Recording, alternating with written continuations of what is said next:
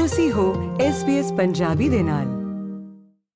ਹਾਜ਼ਰੀਨ, ਸ਼ਰਨਾਰਥੀਆਂ ਅਤੇ ਪਨਾਹ ਮੰਗਣ ਵਾਲਿਆਂ ਸਮੇਤ ਸਮਾਜ ਦੇ ਸਭ ਤੋਂ ਕਮਜ਼ੋਰ ਲੋਕਾਂ ਦੀ ਸੁਰੱਖਿਆ ਵਿੱਚ ਮਦਦ ਕਰਨ ਲਈ ਇੱਕ ਸੰਘੀ ਮਨੁੱਖੀ ਅਧਿਕਾਰ ਐਕਟ ਦੇ ਗਠਨ ਕੀਤੇ ਜਾਣ ਦੀ ਮੰਗ ਤੇਜ਼ੀ ਨਾਲ ਵਧ ਰਹੀ ਹੈ। ਐਮਨੈਸਟੀ ਇੰਟਰਨੈਸ਼ਨਲ ਦੁਆਰਾ ਕੀਤੀ ਇੱਕ ਖੋਜ ਵਿੱਚ ਪਤਾ ਚੱਲਿਆ ਹੈ ਕਿ ਲਗਭਗ 3 ਚੌਥਾਈ ਆਸਟ੍ਰੇਲੀਅਨ ਲੋਕ ਆਪਣੇ ਅਧਿਕਾਰਾਂ ਦੀ ਰੱਖਿਆ ਕਰਨ ਲਈ ਮਜ਼ਬੂਤ ਕਾਨੂੰਨਾਂ ਦਾ ਸਮਰਥਨ ਕਰਦੇ ਹਨ। ਨਾਲ ਹੀ ਉਹਨਾਂ ਲਈ ਵੀ ਅਜਿਹੇ ਕਾਨੂੰਨਾਂ ਦੀ ਮੰਗ ਕੀਤੀ ਗਈ ਹੈ, ਜੋ ਲੋਕ ਆਪਣੀ ਆਵਾਜ਼ ਆਪ ਬੁਲੰਦ ਨਹੀਂ ਕਰ ਸਕਦੇ। ਲੋ ਇਸ ਵਿਸ਼ੇ ਉੱਤੇ ਹੋਰ ਜਾਣਕਾਰੀ ਪੇਸ਼ ਹੈ ਐਮਪੀ ਸਿੰਘ ਕੋਲੋਂ।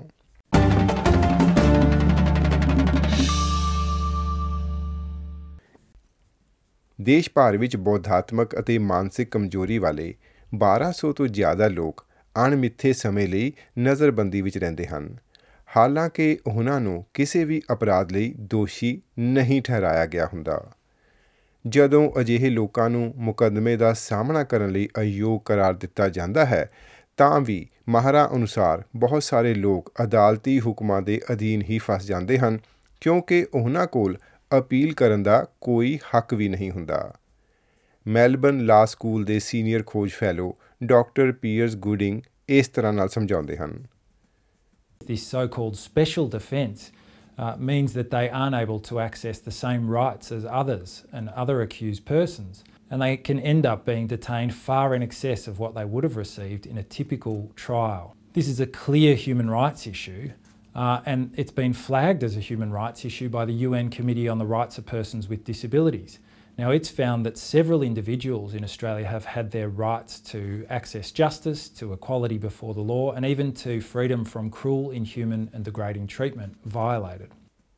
ਇਹ ਮੁਹਿੰਮ ਕਮਜ਼ੋਰ ਲੋਕਾਂ ਦੇ ਅਧਿਕਾਰਾਂ ਦੀ ਸੁਰੱਖਿਆ ਲਈ ਹੈ ਜਿਨ੍ਹਾਂ ਵਿੱਚ ਅਪਾਹਜ ਸ਼ਰਨਾਰਥੀ ਅਤੇ ਪਨਾਹ ਮੰਗਣ ਵਾਲੇ ਸ਼ਾਮਲ ਹਨ ਐਮਨੈਸਟੀ ਇੰਟਰਨੈਸ਼ਨਲ ਆਸਟ੍ਰੇਲੀਆ ਦਾ ਕਹਿਣਾ ਹੈ ਕਿ ਇੱਕ ਦੇਸ਼ ਵਿਆਪੀ ਮਨੁੱਖੀ ਅਧਿਕਾਰ ਵਾਲੇ ਕਾਨੂੰਨ ਦੀ ਸਖਤ ਜ਼ਰੂਰਤ ਹੈ ਇਸ ਸੰਗਠਨ ਦੀ ਪ੍ਰਚਾਰਕ ਨਿਕਿਤਾ ਵਾਈਟ ਦਾ ਕਹਿਣਾ ਹੈ ਕਿ ਮੌਜੂਦਾ ਕਾਨੂੰਨ ਨਾ ਕਾਫੀ ਹਨ Not having a Human Rights Act means people who are impacted by human rights abuses have no tools, they have no way to challenge and remedy those abuses, and it means we see abuses continue.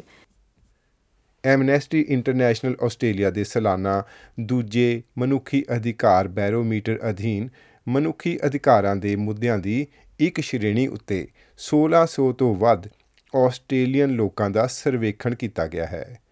ਇਹਨਾਂ ਵਿੱਚੋਂ 55% ਨੇ ਮੰਨਿਆ ਕਿ Australia ਵਿੱਚ ਨਸਲਵਾਦ ਦੀ ਸਮੱਸਿਆ ਹੈ। ਬਹੁਗਿਣਤੀ ਮਤਲਬ ਕਿ 80% ਨੇ ਸੁਝਾਅ ਦਿੱਤਾ ਹੈ ਕਿ ਇਸ ਨੂੰ ਰੋਕਣ ਦੀ ਜ਼ਿੰਮੇਵਾਰੀ ਹਰ ਇੱਕ ਦੀ ਹੈ। ਪਰ ਜਦੋਂ ਪੁੱਛਿਆ ਗਿਆ ਕਿ ਕੀ ਵੱਖ-ਵੱਖ ਸੱਭਿਆਚਾਰਾਂ ਅਤੇ ਨਸਲੀ ਸਮੂਹਾਂ ਨੂੰ ਇਸ ਵਿੱਚ ਫਿੱਟ ਕਰਨ ਲਈ ਹੋਰ ਕੁਝ ਕਰਨਾ ਚਾਹੀਦਾ ਹੈ, ਤਾਂ 73% ਨੇ ਇਸ ਨਾਲ ਸਹਿਮਤੀ ਦਰਸਾਈ। ਸਰਵੇਖਣ ਵਿੱਚ ਇਹ ਵੀ ਪੁੱਛਿਆ ਗਿਆ ਕਿ ਕੀ ਆਸਟ੍ਰੇਲੀਆ ਇੱਕ ਸਫਲ ਬਹੁ ਸੱਭਿਆਚਾਰਕ ਦੇਸ਼ ਨਹੀਂ ਹੈ, ਤਾਂ ਇਸ ਨਾਲ 21% ਲੋਕ ਸਹਿਮਤ ਹੋਏ ਸਨ।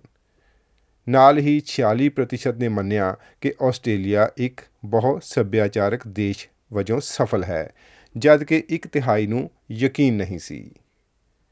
ਗੋਪਨੀਯਤਾ ਅਤੇ ਘੱਟ ਕੀਮਤ ਵਾਲੇ ਸਿਹਤ ਸੰਭਾਲ ਸਮੇਤ ਨਿੱਜੀ ਅਧਿਕਾਰਾਂ ਨੂੰ ਵੀ ਬਹੁਤ ਮਹੱਤਵਪੂਰਨ ਮੰਨਿਆ ਜਾਂਦਾ ਹੈ ਅਤੇ ਬਰਾਬਰੀ ਦੀ ਤਨਖਾਹ, ਬੋਲਣ ਦੀ ਆਜ਼ਾਦੀ ਅਤੇ ਵੋਟ ਦਾ ਅਧਿਕਾਰ ਵੀ ਕਾਫੀ ਅਹਿਮ ਮੰਨਿਆ ਗਿਆ ਹੈ।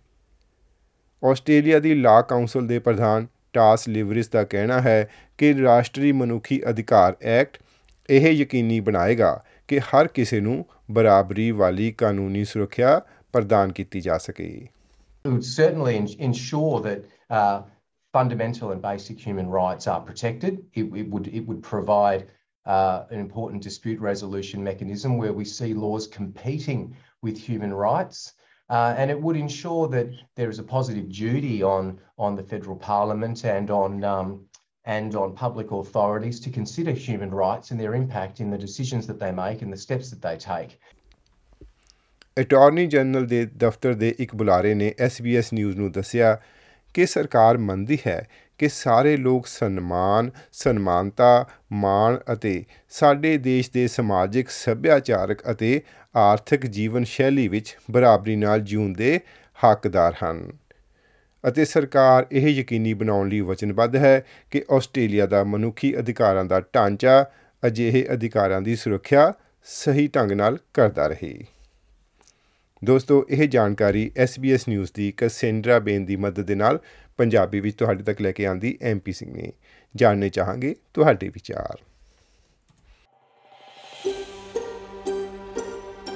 ਕੀ ਤੁਸੀਂ ਇਸ ਤਰ੍ਹਾਂ ਦੀਆਂ ਹੋਰ ਪੇਸ਼ਕਾਰੀਆਂ ਸੁਣਨਾ ਪਸੰਦ ਕਰੋਗੇ?